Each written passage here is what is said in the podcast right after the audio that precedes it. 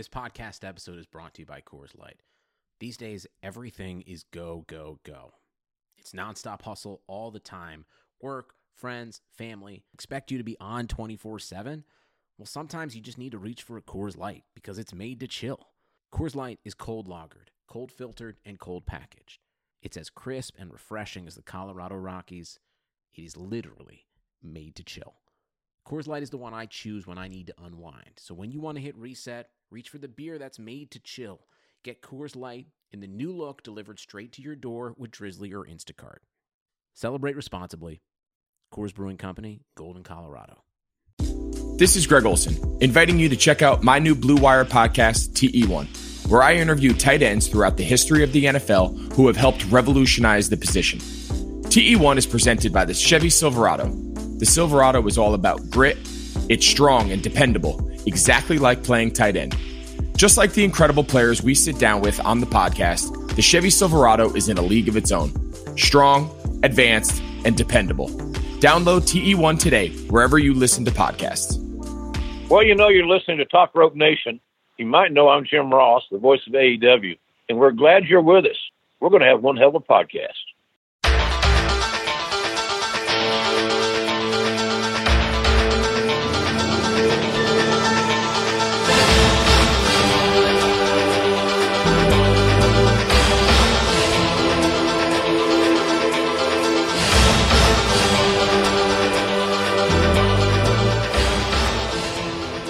Well, well, well, the band is back together for the first time in I don't know how many weeks, fellas. The trio has been completed once again. It's Top Rope Nation, Ryan Droste of comicbook.com, and I am here with both of them tonight, Kyle Ross and Justin Joint, as we get set to do a little historical deep dive tonight. We're talking about WCW Clash of the Champions to get us ready for WWE Clash of Champions this Sunday on the WWE Network. And so let me first welcome to the show Justin Joint. Uh, exactly two weeks ago was the last time you were on the broadcast. Welcome back to your show, Justin Top Rope Nation. What's going on? Not much, man. Uh, good to be back and uh, really good to be talking to, to both of you. It feels like it's been forever. Uh, but yeah, I'm doing pretty good. I could be worse. I could be a member of Retribution. you could have a name like J Bar, right? Yeah, J Bar. yeah, uh, I don't even know when the like I don't even know when the last time it was that you and Kyle were on the same show because we've kind of been doing these split things where I'm with you one episode and Kyle the other episode. It has been quite a long time. So good to have you guys both on the line. Kyle, what's going on out there in Ohio tonight? What up, T Bar? What up, Mace? what great creative, man. I mean, those are some really complex, thoughtful names. The only slapjack I recognize in professional wrestling belongs to Stevie Ray, for the record. There we go. There we go. Stevie Ray complete, competed on a Clash of the Champions, more than one. Should have been should have been named Slap Nuts. Yes. Guys, if this is the first time you are listening to Top Rope Nation, I don't know what's taken you so long to tune into this broadcast, but you're going to not want to miss another show. Make sure you hit subscribe wherever you're getting your podcasts, whether it is Apple, Spotify, TuneIn, Podbean, or even over at topropenation.com. Better yet, leave us a five star review on Apple Podcasts. A written review goes a step further. If you leave us a written review, leave your Twitter or Instagram username in the review so I can get a hold of you and send you a free Top Rope Nation sticker in the mail. That's all you got to do for a free gift. A written review with five stars. I'll send you the free Top Rope Nation sticker. And also, we will read it on the air. And of course, we are brought to you by the Blue Wire Podcasting Network. Check out BlueWirePods.com for all your podcasting needs. And while you're at it, check out some of the other wrestling podcasts on Blue Wire. Check out the Two Jabronis with a wrestling podcast show with BJ and Jeremy. Those guys always do a great job. And also check out Fight Game Media. Gigi over there, Double G, has a great interview. Just went up today with the AEW champion, Mr. Jon Moxley, talking UFC. Moxley is a huge UFC fan, so highly recommend you guys check out that show, Fight Game Media, their latest episode with Jon Moxley. And later in this broadcast, we'll be hearing from our sponsors over at Bet Online and Indeed. But like I said, guys, we're talking Clash of Champions. if you've been tuning in to Top Rope Nation for a long time, you know we like to go retro on you. We like to talk old school wrestling. So we thought this was a great opportunity with Clash of Champions this Sunday to kind of go back and uh, look at all of those shows. Well, not all of them, but some of the highlights of the 35 editions of Clash of Champions, Clash of the Champions, I should say, which Easy aired for you to say. yeah, which aired between 1987 and 1997. Some of the most iconic moments in the history of WCW, and I guess I should say NWA, uh, Jim Crockett Promotions, when they first started airing. Uh, Kyle, I mean, just overall, your reflections uh, as a kid growing up, a wrestling fan, Clash of Champions, what did those shows mean to you? First things first, uh, getting back to the three of us doing the show together, Ryan, I think you would agree it's always wonderful to share a joint, isn't it? Hell yeah, it is, man. Okay. I've Uh, been sitting on that for the last five minutes. yeah, I haven't. That's actually what I was looking up the joke. I was like, I knew I had a good joke written. Let me look it up. No. Um. So, Clash of the Champions is really interesting because you know, in its heyday, it was at a time where there weren't a lot of pay per views, and the idea of you know getting you know top guys wrestling top guys for free on free TV for two to three hours was a really big deal. Um, I don't think Saturday night's main event is the most apt comparison, like on the WWF side. I think really like in a modern context, the thing that's most similar to Clash of Champions would be NXT Takeover. yeah, for sure. In the sense that they were built to, it's like five matches. You know, it's you know the, a lot of the early clashes were often five matches. So, um, yeah, having gone through a bunch of them here for the show, um, I'm pretty psyched to talk about this, man. There's a lot of good ones. Yeah. There was a lot of stinkers too, but There was. Um, yeah, but but today, we'll, we'll just focus on the good here. Yes. You know, I kind of I would echo everything Kyle says, but at least for when I started getting into Clash, it was also that it was like during the week, you know, during the the school week. So that was like an extra special gift to be able to uh, watch that, you know, after school. Yeah. Yeah, it was I mean it's it's hard. There's so much wrestling on TV these days. If you're a newer fan, it's kind of hard maybe for you to imagine what it was like back then. But I mean like if you were a WCW fan, television wise, I mean the signature show before Nitro was WCW Saturday Night, right? Um and that aired obviously on Saturday nights. You had shows in uh, syndication like uh, WCW Pro. They had uh, let's see, Worldwide uh, main event, Power Hour. Those were like uh, some of those were on TBS. Power Hour was on TBS, wasn't it? Yes, Trying to, yeah, and that that was only on for like five years, I think. But I mean, they had like these shorter shows, but yeah, like I said, uh, WCW Saturday Night was like the main show, and you got that once a week. So you know they'd have these Clash of the Champion shows, which were like network specials, as Kyle mentioned. Uh, a lot of times they serve to kind of build towards a pay per view, as we might mention when we go through some of these matches. But I mean, they were they were definitely standalone shows like the takeovers, like Kyle said, that had kind of a special feel about them. Uh, they were kind of famous for not taking commercial breaks during matches. You know, like that's something fans have complained about for eons, professional wrestling fans. And uh, Clash of the Champions was a little bit different in that you would oftentimes see the entire match without a commercial break. And I, I mean, I know I wasn't a huge WCW fan growing up. I'd say most of my memories of watching these actually live starts around Clash 28, which was in Cedar Rapids, Iowa, which I begged a friend to go to who had tickets and he didn't take me. So I didn't get to attend it, but I watched it that night. Uh, and that was in 94. So I think from like 94 through 97, I watched most of them live and I always really, really looked forward to them because it was like a, it was like a pay-per-view on free television. So yeah, I mean, a lot of, uh, a lot of noteworthy matches, especially when you look at like Ric Flair, Ricky Steamboat, Sting. Uh, they had so many, so many famous matches. Yeah, and you know, you talk about the proliferation of TV today. That is precisely what kind of did in the Clash of Champions as a series, right? Once Yeah, you once Thunder had started. monthly pay per views and you had Nitro, the you know Clash of Champions was an obsolete concept. You didn't need it anymore. Um, especially you know, I mean, some of those Nitros, I mean, were you know just like a Clash of Champions. It was just it was kind of pointless. And the, you know, going into '98 when they debuted Thunder, there was absolutely no need uh, to do one of these things. So uh, that ended it. You know, um, there were typically four to five a year from 88 to 94, and then they dropped that down to two uh, in 95 to 97. I know Mike Graham likes to take, you know, I guess God rest his soul, uh, in that hide- in his hideous performance in that Rise and Fall WCW DVD, but um, it was not Mike Graham's idea.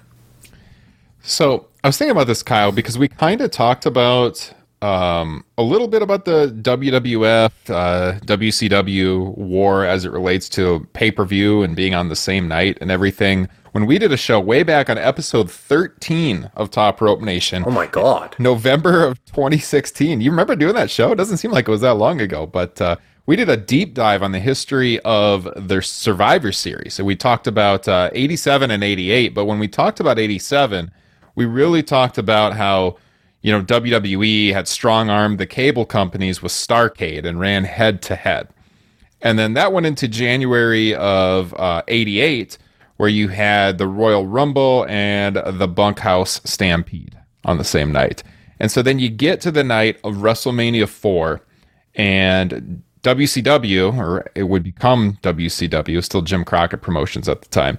Uh, they decided to give WWE a taste of their own medicine and they ran Clash of the Champions 1 on March 27, 1988, from Greensboro in one of their all time best markets, head to head with the WWE's biggest event of the year. And uh, that clash, Kyle, was pretty damn successful, was it not? It was, and it put a dent in the Mania buy rate. At least that's what people, you know, have come to, you know, say. Uh, it was easily the superior show of the two that evening. Um, and it was a little bit of vengeance for Crockett and what had, uh, WWF had done to them over the last several months. But uh, of course, the good times would not last long. And by the end of 88, Crockett had to sell to Turner. Uh, the following year, they tried it again, and there was a lot, a lot of behind the scenes maneuvering with the cable companies why this happened. Um, they tried to go against WrestleMania again with Clash 6, which of course has the famous Flair Steamboat match that we're going to talk about later. Uh, and that show did not put a dent at all in WrestleMania 5. WrestleMania 5 did a monster buy rate, um, the biggest pay per view number um, for 10 years until Austin Rock broke it at WrestleMania 15. And there were a lot of reasons for that. Um, mainly, George Scott is an idiot. Uh, but, uh, you know, I mean, nothing like not promoting a big TV special with Ric Flair and Ricky Steamboat on it, but uh, that's maybe a different story for a different day.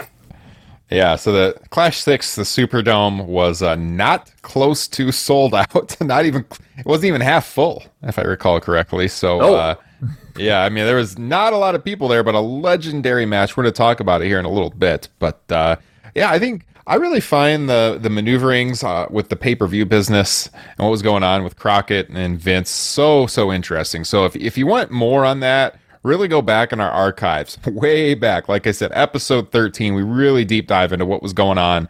Uh, at the end of 87 and early 88 and i mean that pretty much led into the clash of the champions and uh, i guess to start talking about some of the best matches from these shows uh, I'm just going to kind of go off of what I wrote the other day. Uh, so on Saturday night, I, I published a, a, I guess you call it a column, a feature over on comicbook.com looking at what I deemed the seven best WCW Clash of the Champions matches. And I mean, it's a lot of the usual suspects that you would expect. I mean, I started it off, I just put them in chronological order. I didn't rank them and you know, which match I thought was the best. I just went chronologically. And first, I had to start with Sting and Flair from the first Clash. Um, we talked about this one on our Ric Flair draft that we did a couple of months ago here on the program. I mean, it's just a legendary match. 45 minute time limit draw. Mostly, this is the match that really put Sting in in the main event uh, scene. Really established him as a star. I know some people are critical of this one when you go back and watch it, but I mean, the historical significance of it is is so high, and it being on that on that first clash, I had to have it on my uh, my list. Uh, Kyle, I think you were kind of critical of this one on our Flair draft, but I mean, what's your takeaway in that one? I wouldn't say critical. I just I don't think I'm as high on it. I know it won Match the Year and the Observer for 88. I don't know if I agree with that. So I mean, if that's being critical, then I guess I'm critical.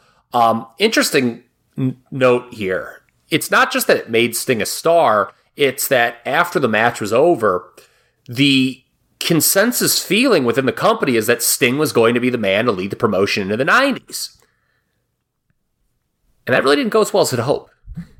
You know, um, it, it was like kind of this golden goose they kept just waiting for. Like, oh, okay, you know, I know things, business is going down, but when Sting gets the title, when Sting gets the title, oh, the, the sky will be blue forever, the sun will shine. Um, I guess the sky is blue forever, so the sun will shine forever. Um, but it didn't really go as planned, and it kind of torpedoed Lex Luger's babyface push in the process because Yeah. he was, you know, the the at the time at that very time he had just done a Horseman split, and he's the guy who main evented against Flair at the next pay per view, Great American Bash '88. Um, so oh well, I guess, but um, yeah, it made Sting and uh, fuck Sandy, Sandy Scott for ruling it a draw.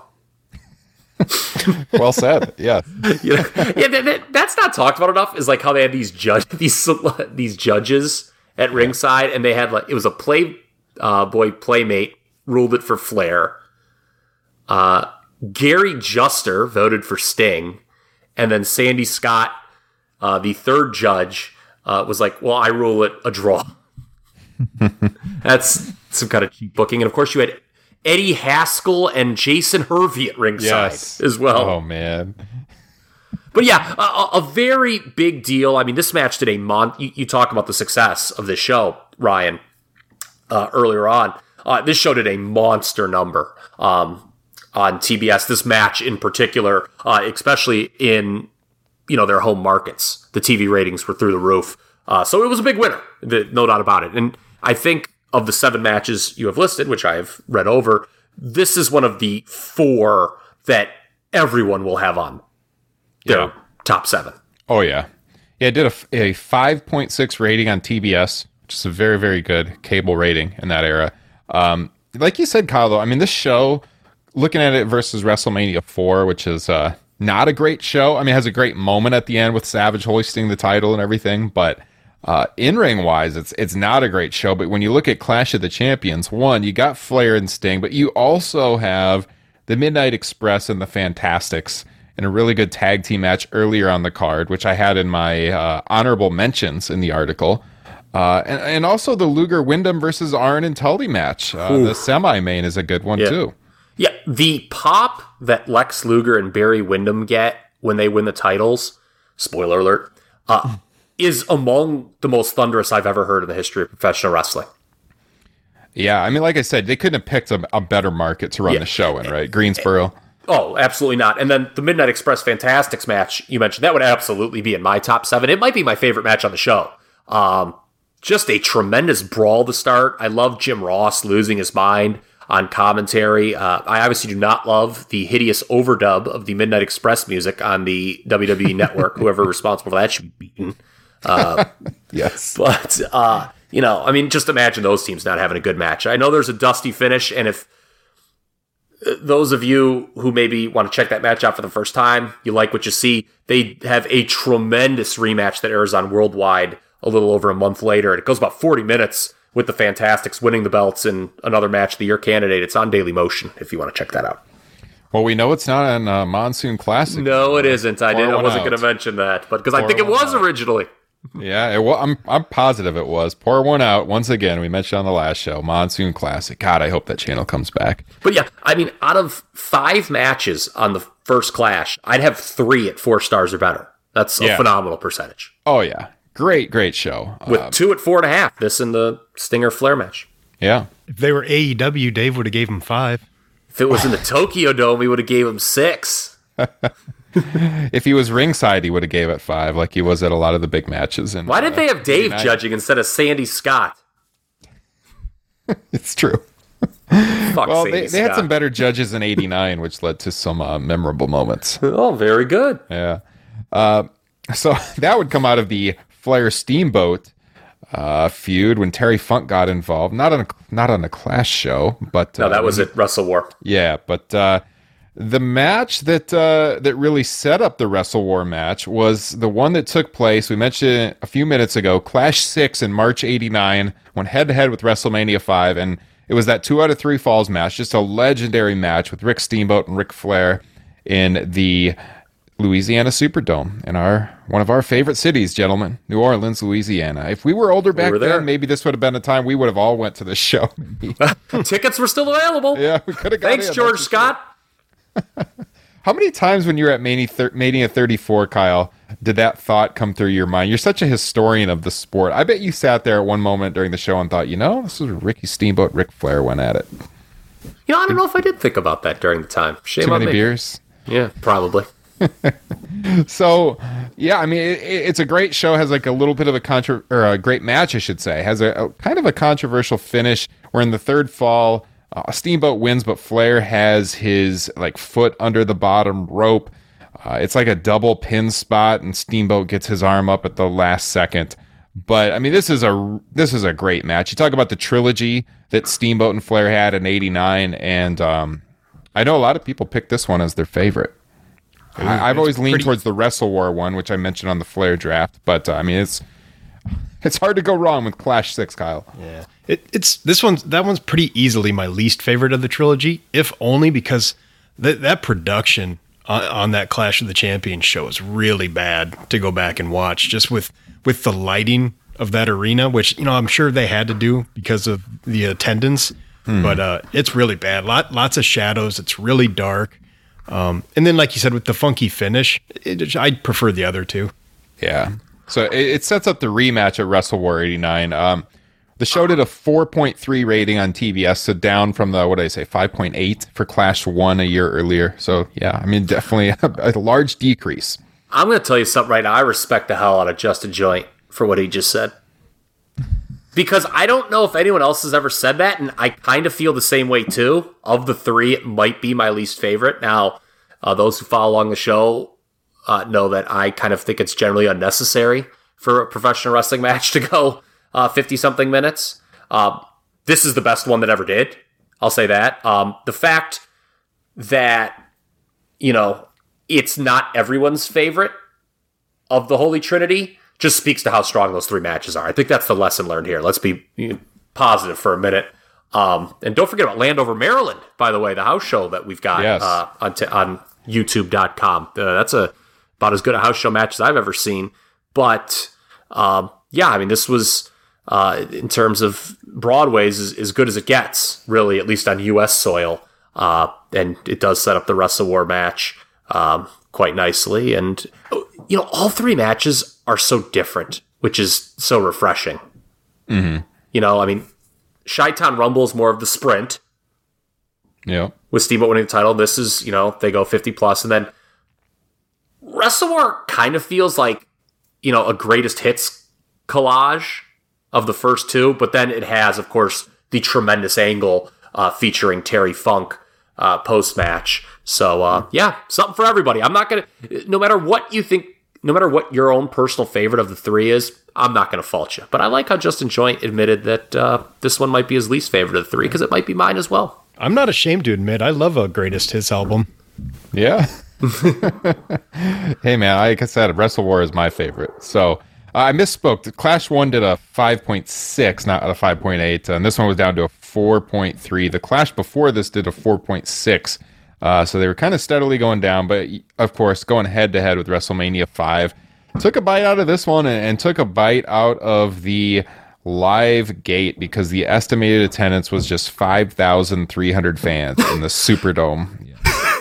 There's a lot more people that were at Saints games around that time, and And that's Saints were actually getting. Saints were getting good around that time period. Actually, um, I mentioned when we talked Flair Sting, Ryan, that on your list of seven, four of them were like the no brainers that everyone's going to have. This clearly another of those four is probably uh, the one most will consider the best Clash match ever. Yeah. I know it's number one on my list. So, should we go to Clash 7? And this is the one that's going to feature Ricky Steamboat and Terry Funk in June 1989. I had this one on my list. Kind of a unique show because it's in uh, Fort Bragg, North Carolina. So, uh, of course, a large military base there. Uh, you know, you think about WWE doing the tribute to the troops shows these days, and basically, I guess, since what, 2002 or so. Um, this was kind of like that. And uh, they they have a really good match. I mean, you, you look at Steamboat and you look at Terry Funk. I think so many of today's fans would be just shocked if they went back and they watched this era of Terry Funk because I think a lot of the younger people, you know, like they know him from the very, very tail end of his career. When you see Terry Funk in the 1980s, man, holy shit, was this guy awesome. Um, so I think I wrote in my article that this one kind of gets lost sometimes because it happens, you know, between Steamboat and Flair and uh, Funk and Flair at Clash Nine in November later that year. But I, I, think this one is worth going out of your way to watch. It's it's it's a great match. Two of the greatest performers uh, in wrestling history. Yeah, it may not be one of those four obvious ones I keep referencing, but yeah. this would be in my top seven for sure too. It's also, I believe, the only match uh, in history where they used the WCW top ten as an angle mm. behind the match, you know, because yeah. they had like Steamboat was the number one contender yeah. and Funk wanted to be the number one contender. And then, of course, the whole thing is a backdrop for Lex Luger to turn heel, an awesome freaking heel turn to end the show because he's mad that Steamboat is still ranked number one when he's the U.S. champion. This is one of my favorite clashes. Um, as you mentioned, Ryan, it took place on the Army base, and this crowd is freaking rabid. I mean, Ranger Ross versus the terrorist which opens the show. I mean, th- these people react to that like it was Hogan Andre, for God's sake. yeah. Um, and, and, this is the only time you mentioned. Obviously, these are Flair's two famous rivals uh, from '89. It's the only time they met that year. Yeah. Steamboat yep. and Funk. Hey, so, kids uh, Steamboat selling is magnificent throughout this match. Just absolutely magnificent. And um, like Luger's heel turn at the end um, when he comes out, that they foreshadowed a little bit, which was great. You know, Lex was supposed to be out there at commentary and he didn't come out. Um, then he shows up at the end, clotheslines.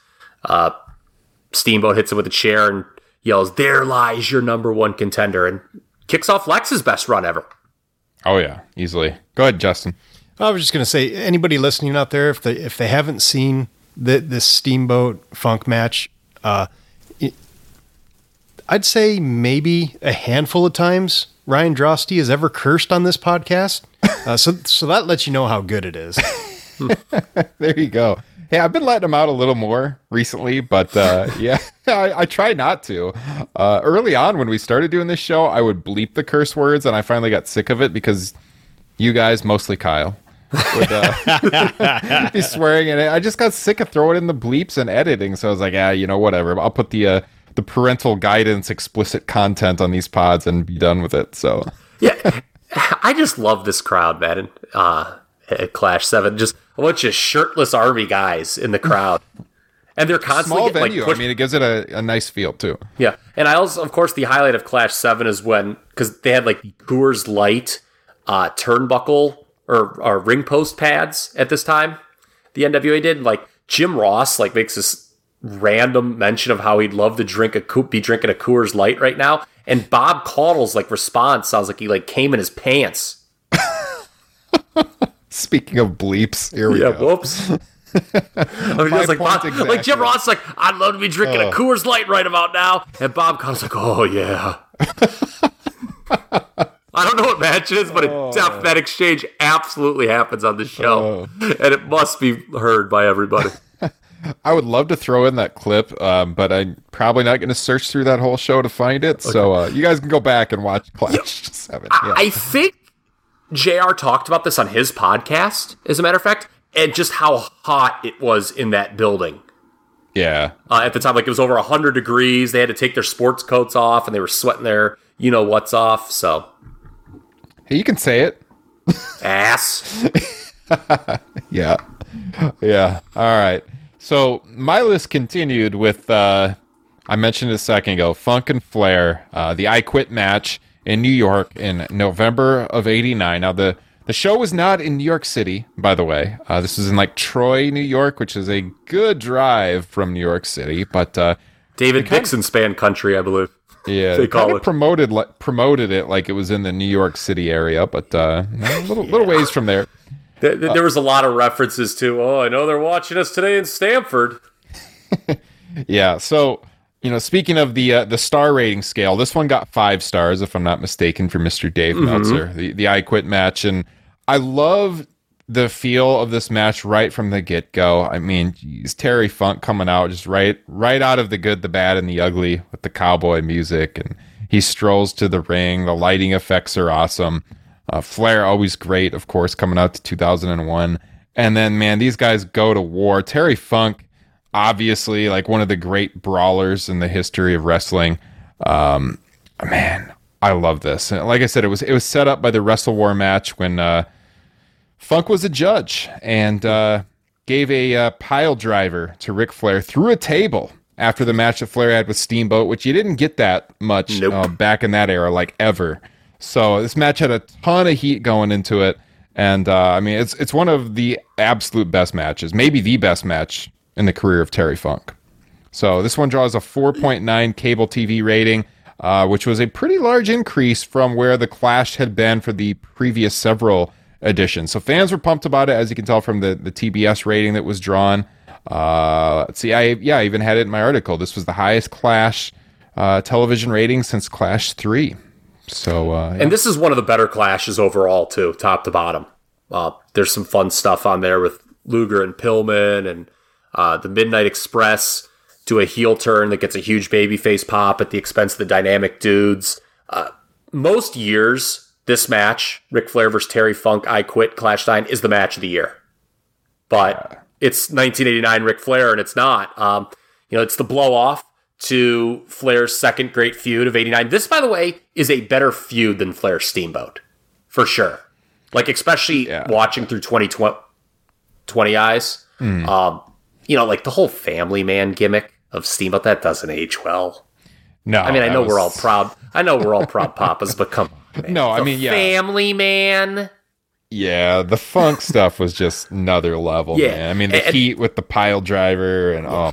Yeah, and they had the a really good match. Like it's a match of the year candidate at Great American Bash. Yeah. Before this, of course, and then they went next level here. Um, this match is up there with the Flair Steamboat uh, trilogy. I would say just a vicious match for free television, especially in 1989. You get Jr. and Gordon Solie together on commentary uh, which you'd get very often. So yeah, just an absolutely tremendous match, and uh, Funk kind of calls it quits after, you know, literally in the match, and then he he doesn't wrestle anymore after this Ever. He was done. for a while. Yeah, yeah never wrestled again.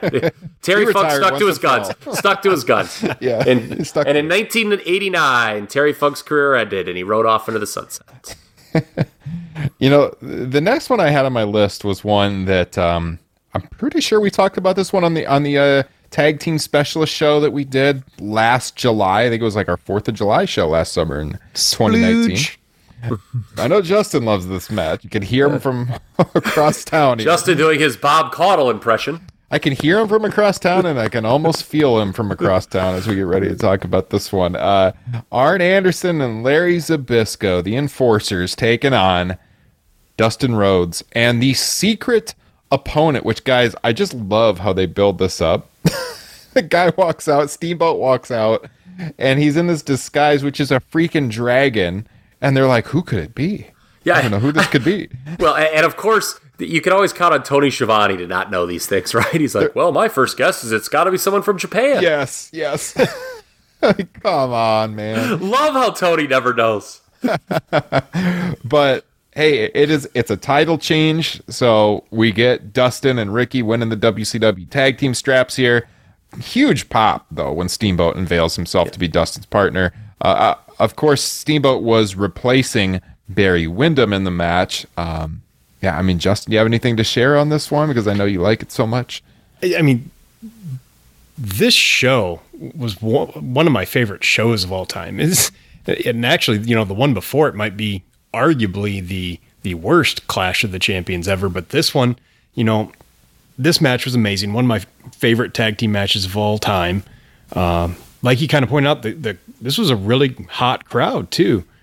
But you know, you know, this show also included the big, you know, one of my favorite moments that I'm sure we've talked about numerous times on this show, uh, the big Sting uh, getting taken to the hospital and coming back and losing the U.S. title to Rick Rude, which uh, a young little Stinger and Justin Joint was very upset about. Uh, but there's one other thing I really wanted to kind of point out about this show. He was taken to a medical facility, by the way, not a hospital. They were very clear about that the entire show. My bad, my bad. a medical facility, yes. I believe this is the show that begat that wrestling term, how we will never say hospital. It is always a medical facility. Uh, but yeah, one other thing about the show that I want to point it out, only because of its connection to uh, one of the few things I, am really digging about uh, wrestling right now. Uh, the main event for this show Lex Luger, a recently heel uh, world champion, going up against a tag team specialist in Rick Steiner, a la Roman Reigns and Jey Uso. Yeah, here we go. Yeah.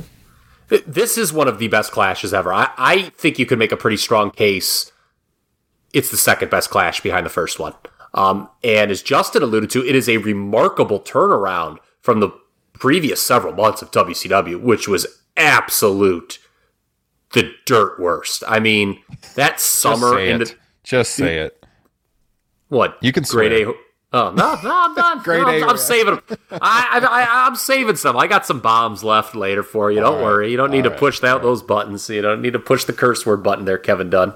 Um, but uh, yeah, you know, I mean, I'd say from June through September of '91, WCW is just straight up cow dung. I mean, it is horrible. Flair leaves the promotion. Uh, they're just directionless. Uh, that Clash uh, 16 that Justin referenced is like is really bad. It's one of the worst clashes ever. Um, and this show just leads this huge renaissance right into that Dangerous Alliance period. Um, and it, it's just great. I mean, Justin, is the greatest moment in wrestling history right after Steamboat reveals himself here and Larry and Arn start frantically calling timeout. like that, like they start gesturing wildly at the crowd, like you know, like their basketball coach, like timeout, timeout, and then Arn starts yelling, "He's just a man! He's just a man!" And um, you know, sorry, that's Ricky Steamboat straight off his WWF run as the Dragon Oh, and you know which he didn't like but yet he ironically comes out as you so astutely pointed out ryan in a dragon costume here who could imagine? Who is that? Yeah. Who could that possibly you know be? th- there was some deal with like you know there was some legal maneuvering behind the scenes i, I know between wcw and wwf because i don't know if they were clear if they could get him i, I can't remember our good buddy liam o'rourke sent me this thing because he was just reviewing something randomly and, and he said something like how WWF had asked if Steamboat was free and clear to be used, and WWF didn't get the letter till it was too late, and WCW got the letter like the day after the clash or something like that. So anyway, it all worked out. They used him. He's back and had a great run from 91 to 94. And I know we're going to be talking about him again in a little bit later. So what you're saying is uh, Ricky Steamboat might have been checking the job boards, so to speak. That's my transition for this next segment because we got to go to a word from our sponsors, Oh, and that is our friends over at Bet Online and yes, Indeed.com. Even though sports had a break, your business did not. You have to keep moving, and that makes hiring more important than ever. Indeed is here to help. Indeed.com is the number one job site in the world because Indeed gets you the best people fast. Unlike other sites, Indeed gives you full control and payment flexibility over your hiring. You only pay for what you need. You can pause your account at any time, and there are no long term contracts. Plus, Indeed provides powerful tools to make your search that much easier, like sponsored jobs, which are shown to be three and a half times more likely to result in a hire, and 73% of online job seekers visit Indeed each month. Indeed is going to get you the important hire you need, just like they have for over 3 million businesses. So, right now, Indeed is offering our listeners a free $75 credit to boost your job post, which means more quality candidates will see it fast.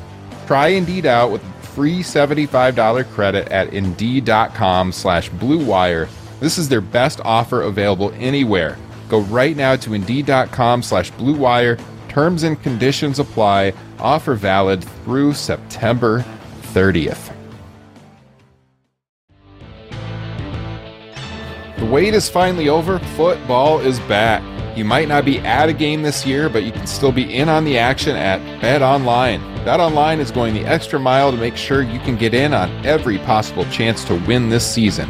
From game spreads and totals to team, player, and coaching props, Bet Online gives you more options to wager than anywhere else. You can get in on their season opening bonuses today and start off wagering on wins, division, and championship futures all day, every day. Head to Bet Online today and take advantage of all the great sign up bonuses. And don't forget to use promo code BlueWire at betonline.ag. That's BlueWire, all one word. Bet Online, your online sportsbook experts.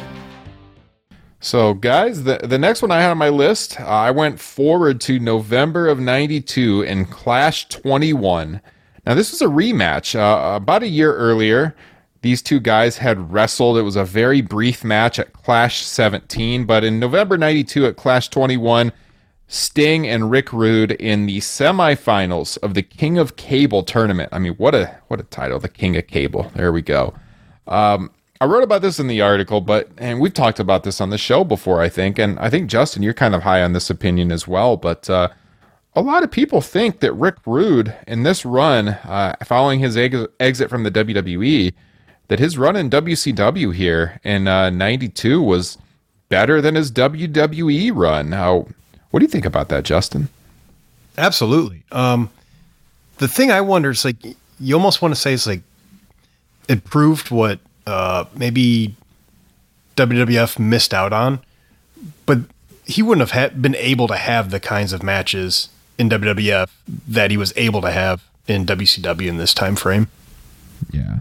And to his credit, he it evolved as a worker, and he obviously did have a better set of opponents. Where and you know WWF the focus was the gimmick more so. I mean, he still did the shtick beforehand uh, here in WCW, but um, it was far less shticky than he was uh, in WWF. Yeah. So. Uh, so. Go ahead. Oh, I was going to say, go ahead. No, no, I, I didn't mean. Uh, Justin referenced the match they had, and, and you did as well, just there, Ryan, at Clash 17. I, despite its brevity, I actually kind of like that one better than this. Um, just because the angle behind it and just, you know, Sting making his way back from the medical facility mm-hmm. and going in the wrong door at first. Yeah. Yeah. Going through the wrong door at first and it's locked and then he like comes in. Um, you know, beating the 10 count uh, before he has to forfeit. And, you know, Rude winning the US title was a big deal. This I I don't know. This is the one of your seven I wasn't nearly as high on. They they sort of telegraphed it being a 20 minute draw. Um, Sting and Vader in the King of Cable finals at Starcade is absolutely tremendous. Um, this was I think good but not great. Uh, real quick, I got to get this dig in. Uh, going back to what you were just saying about Sting coming back from the medical facility at 17. Uh, another thing that really, to me, added to that moment when he finally came out to that live crowd was uh, him coming out to uh, his best theme music. Dun, oh, here we dun, go. Dun. done. I thought done, of that done. conversation when I rewatched this one uh, the other night, Justin, when we were debating "Man just- Called it- Sting" and that. It wouldn't have been the same if all of a sudden a man called Sting came on the, on the microphone. Boom. You know what? You're right. You're absolutely right. You are. you- I I don't think that theme ever sounded better than when Sting ran to the ring for that Thousand rude match percent. in Clash 17. Um, you know, and Jim Ross starts yelling, "I've never seen anything more courageous in my life." It's, it's literally one of my f- favorite moments in wrestling history. I will say that is an awesome moment. I still prefer "Man Called Sting." I'll I'll die on that hill, but uh, I, I don't know if you guys if you remember this. Uh, we talked about this several months ago when we were talking about Sting's theme song, and uh, I did have to give Justin the win by way of my wife, though. I don't think I ever told that on the show, but uh, after we had that Oh. discussion on the podcast, like the next day. I asked my wife, "All right, so which of these theme songs do you think's better?" And I played the original Sting, and then I played "Man Called Sting," and she went with Justin's opinion. So I gave him the W, but I I still prefer "Man Called Sting." Called Sting, do do do do do. I just love the guitar solo at the beginning of that one, but they are both solid theme songs. And and to your point, Justin, yeah, that is a pretty cool moment. Thanks. I'm about to add that quote right there to our show open. That was great. All right, so uh, let's see. Uh, the next one I had, I guess, on the list was uh, Austin Steamboat. I mentioned this at the show open. Clash 28, August 94 in Cedar Rapids, Iowa. Uh, I was in fifth grade, I believe, at the time, and I will never forget. I mean, it was like one of the first weeks of school, and my friend Jeremy had an extra ticket, and I remember it like every recess that day, kind of begging him to take me. He didn't take me. He took another kid, and uh, he was there. I was not. But man, this is a great match. Uh, Steamboat and Steve Austin were fantastic opponents. Uh, this when you look at some of Steve Austin's best singles matches in, in WCW before he left and you know got the pink slip from Eric Bischoff, you got to look at his Ricky Steamboat matches, and this one is significant because it was actually Steamboat's last television match until he did that kind of brief comeback. Or what was it like 2009 in WWE Yeah. Against I mean, Jericho. yeah, this this was his last TV match. He wrestled some house shows right after this, uh, but this was like the swan song for the Dragon, and uh, I have always enjoyed this one. I I know it's on one of the uh, DVDs of Steve Austin's career. He he included on that, so he thinks very highly of it. Uh, obviously, you can you can check it out on the network now, so I think it's worth a watch. Uh, what do you guys think of this one? Uh, you know, the injury occurs as he skins the cat right before the finish. Um, for for those you know keeping score at home. Um, so I did not. I would not have this in my top seven. It would probably be like right outside my top ten. I would say. I and I just watched it a couple hours ago because I was like, you know, something irked. there- was something that like irked me about this match, and I can't remember what. So I'm going to put it on, and it immediately came to me.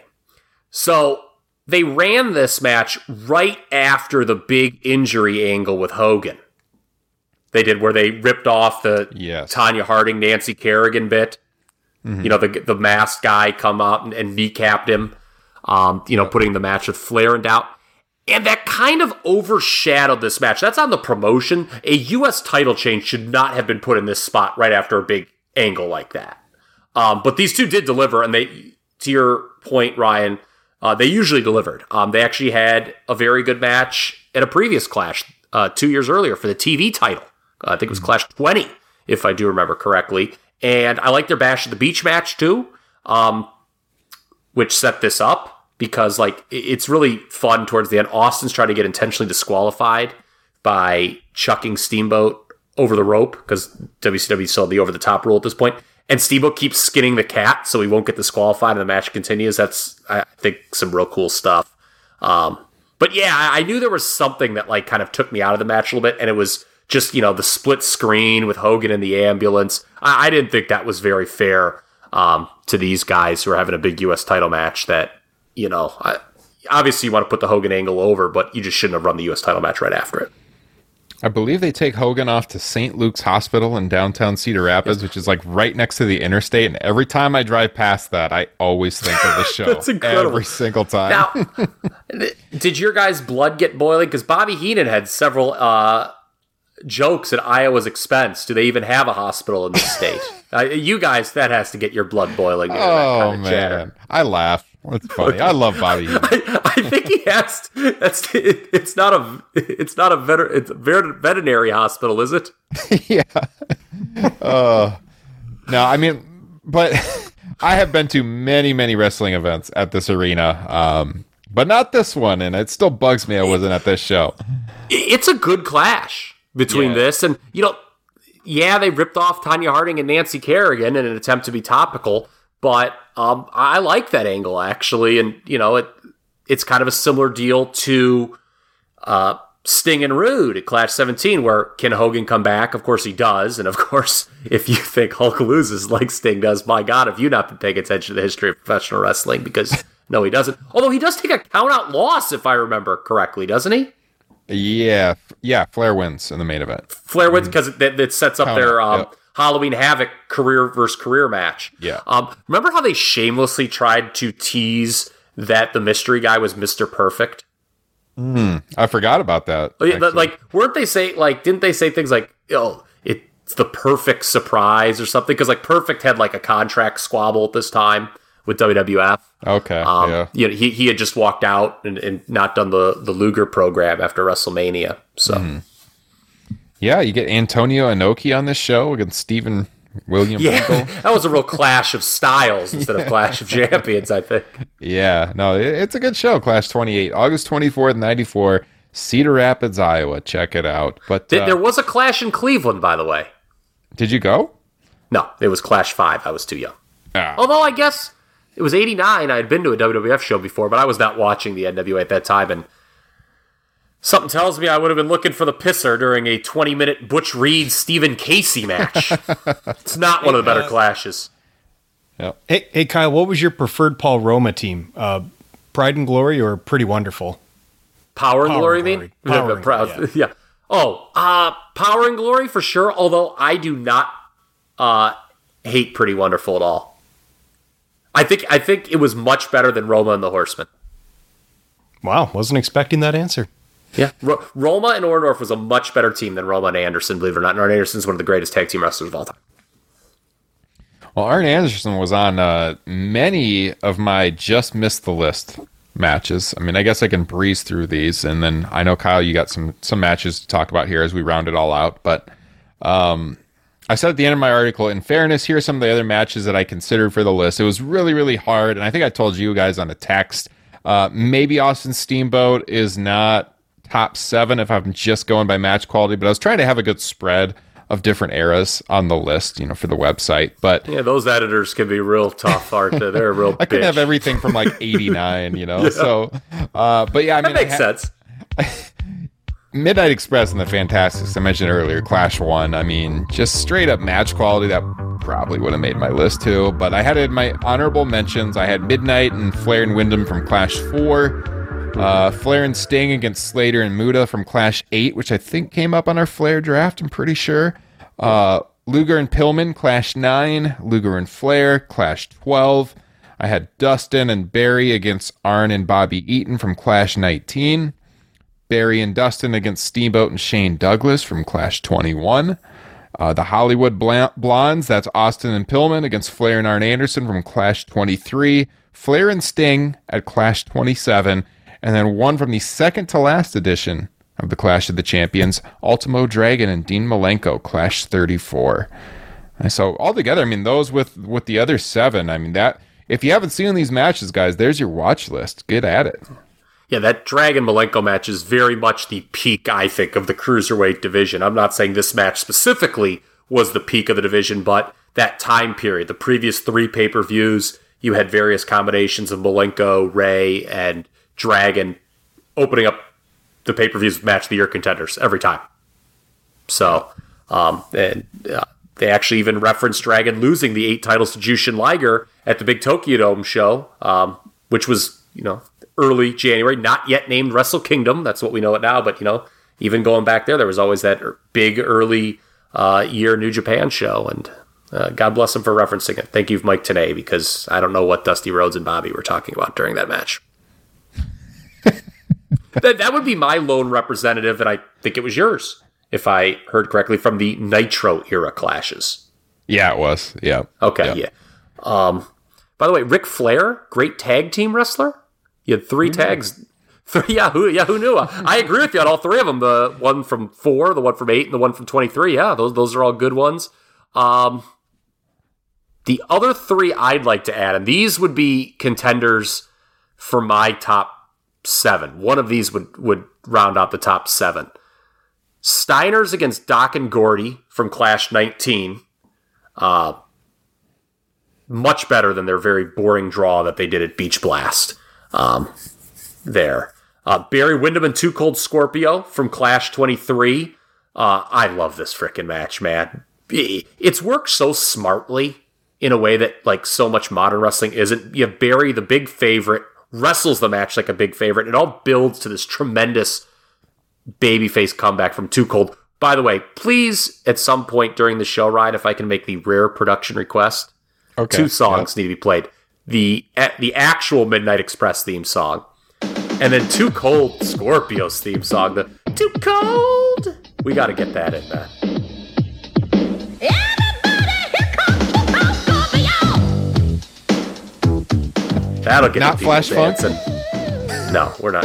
That that is never to be spoken of again. Flash Funk. Um, I'm just trying then- to make you swear at this point. Yeah. Yeah, Flash Funk. Come on. that? No, that is a that is a freaking awesome match though. That I can't believe I forgot to put that one on my list to be honest. And- and then- like that one too. Uh, but by the way, did you, during this match? I think my, I thought of you, Ryan, because uh, Jesse Ventura takes a little pot shot at Michael Jordan during the match when he when he asks, "Who's MJ betting on tonight?" When Tony runs down the card. Oh, just after Jesse the Ventura, what like an absolute beauty!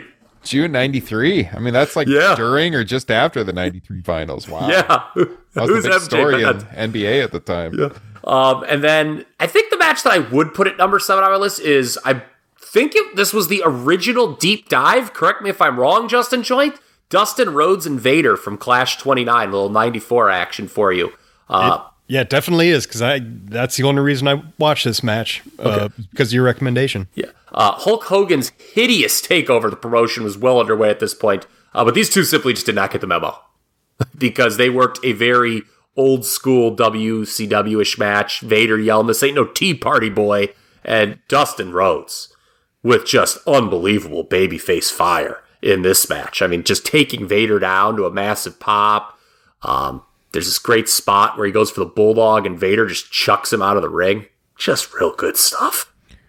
I yeah, I remember when you recommended this on the show, and I, I know I watched this match live, but I didn't really remember it. I remember just being blown away watching it, and we were all texting like after we had recorded that show where you did uh, the deep dive. Just all of us were marking out about this match. That's a great one. Yeah, Vader Dustin, Clash twenty nine.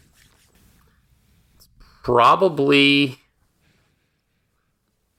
between November 94 and September 95 the best WCW match. I think. There's not a lot of competition. That's I'm trying to like have because you know Pillman and Johnny B. Bad at Fall Brawl have a really good match that I would put on the same level, similar star rating as this Vader Dustin Rhodes match, but um, it was real slim pickings for that next 10 months or so. Wa- Was that match brought up because uh, we had previously wondered what uh, Dustin Rhodes's best singles match was? Maybe that's why we talked about it. I can't could remember. be. I can't remember either. Yeah, I mean, you could be right. I, I'm trying to think. Late '94 into early '95. I can't think of anything else. Yeah, I mean, I mean, the, the the first eight months of 1995 WCW are I, I just don't know what to say. I mean, it's shitty as Jason Whitlock, yes. which And is really shitty. pretty shitty. That's pretty Yeah. shitty. Yes, yes, it is. Oh man. All right. Well, I mean, I hope for the listeners, this is this is uh just remember, kids, if you want to be on TV, have a little bit of discipline at the buffet table. Come on now. Ooh. Yikes. oh, with that said. oh man. Well, I mean, like I was saying before before that one. Keep it together. You're a broadcast professional, Mr. Droste. Oh, Man. Whew. All right. if I, I really hope though, you know, I, I know there's some people that listen to this show that weren't exactly watching wrestling in the late 80s and early to mid 90s. So hopefully this has given you something to do over the weekend as you get ready for WWE Clash of Champions. Go back, relive some of these matches. I mean, there's a lot of really good ones. We just talked about a couple dozen of them probably, but uh I mean, you can't go wrong with any of them that were mentioned on this program, I think. Johnny B. Bad versus the Honky Tonk Man. Come on, go back, watch Oh, him. oh, we know how much you love the honky tonk man. Oh, Justin I love Honky Tonk Man. All right. Continental champion. Yes, yes. He's a great one. So, guys, hey, it was His fun. WCW run absolutely smelled, though. Oh, I mean, yeah. real oh, bad. yeah. I mean, real bad. Yeah, I remember him that uh, that Clash in Iowa 28. There was commercials that he was on for that show, and I was Yeah, they- every time. It was right after the Dustin Vader match. They debuted his new music video, Mm. and it was not good. It was bad. It was quite bad. It What's the best WWE Clash of Champions match, real quick? Can you name one off the top of your head? You know, it's funny you mention that because when I pitched the idea for this article, uh, I believe a couple weeks ago. Uh, they they wanted me to do a like a combined WCW Clash of Champions and WWE or WCW Clash of the Champions and WWE Clash of Champions, and I was like, I'm gonna be honest with you guys, I don't think any WWE match would make that list. So, uh, my project this weekend is to do a best WWE Clash of Champions. Good luck, because Yeah. if if you were to have read these cards to me and said this happened, I'd be like, okay, I guess if you say so.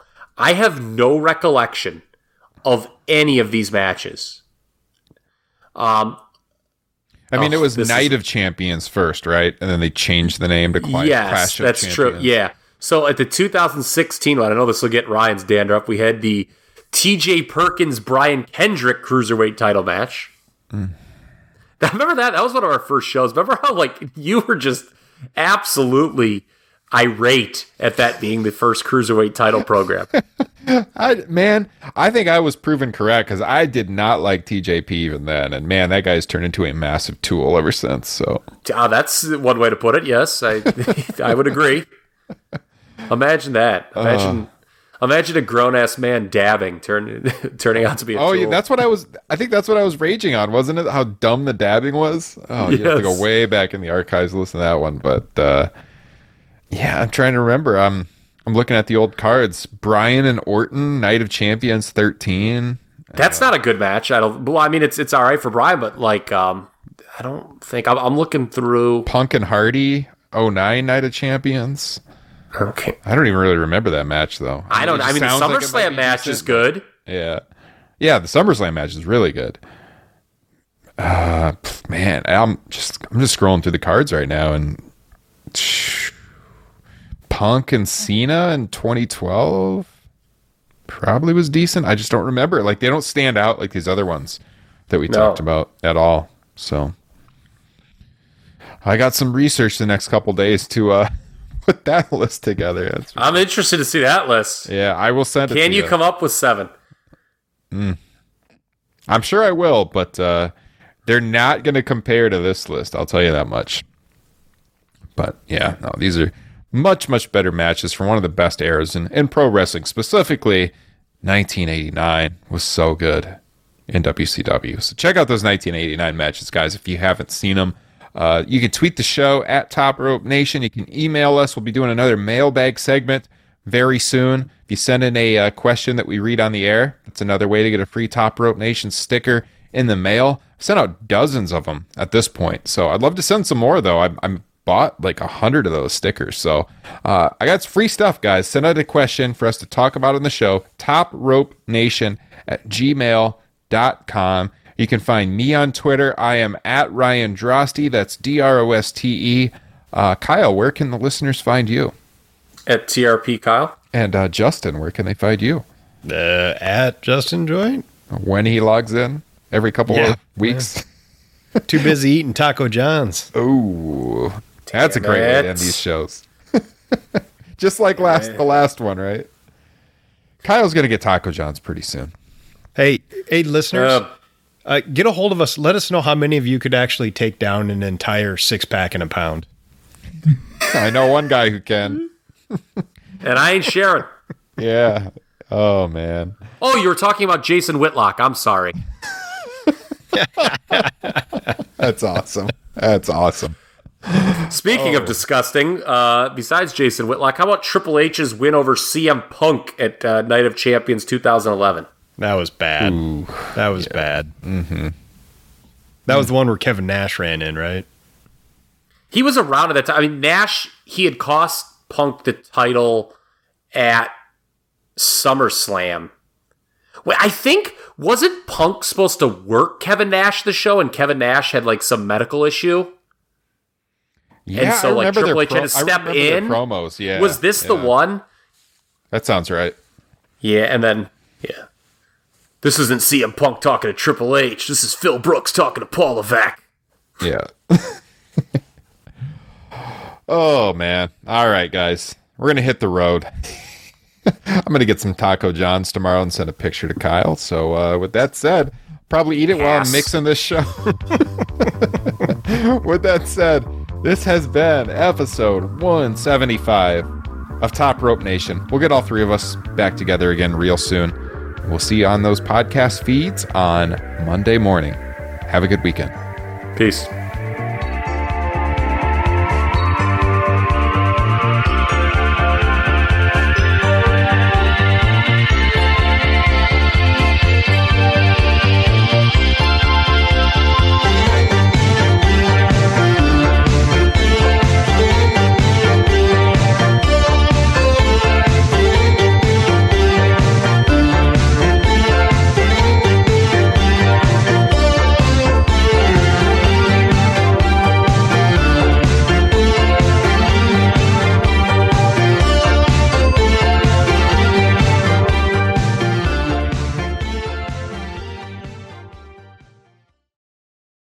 For the ones who know that a little late is always too late, and that the clock doesn't stop just because you're missing a part, Grainger offers supplies and solutions for every industry.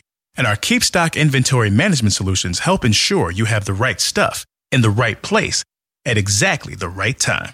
Visit Grainger.com slash keepstock to learn more. Grainger, for the ones who get it done.